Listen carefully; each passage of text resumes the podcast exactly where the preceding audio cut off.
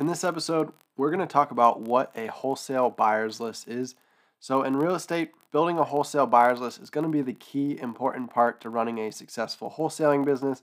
Having a list of buyers who are ready to buy properties from you is going to be crucial in flipping a deal quickly from a seller to another buyer. So again, with wholesaling, you're just acting as a middleman.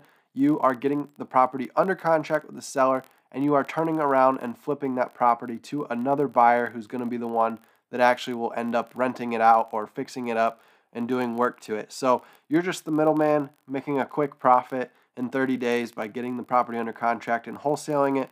So having these buyers lined up is going to be super important. So in order to build your buyers list, you're going to want to try to make friends with other investors in your market. So ways you can do this: become an active member in real estate investing network communities. So going to meetings, participating in online forums, and making friends online on these websites, or also contacting investors straight up by doing research and finding out who other investors are in your market. So ways you can do research would be by finding for rent signs and contacting the landlords, finding properties that have recently been purchased and rented out, and finding the contact information in the public tax records, such as the tax mailing address, in order to reach out to the owner.